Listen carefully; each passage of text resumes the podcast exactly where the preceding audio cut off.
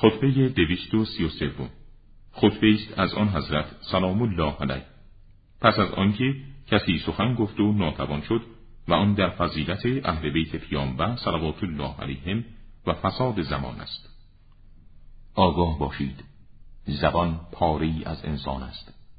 هنگامی که زبان امتناع کند از سخن گفتن ناتوان شود و زمانی که زبان به فعالیت بیفتد سخن گفتن به آن مهلت ندهد.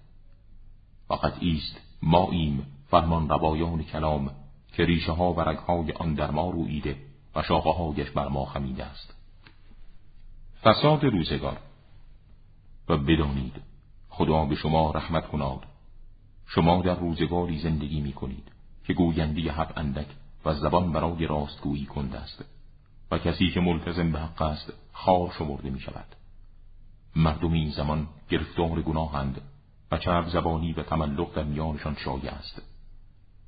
جوانشان بدخلق و خشن است و پیرشان گنهکار عالمشان منافق و زاهدشان در محبت ریاکار می باشد کوچک ایشان بزرگشان را تعظیم نمی کند و توانگرشان فقیر را در معیشت یاری نمی نماید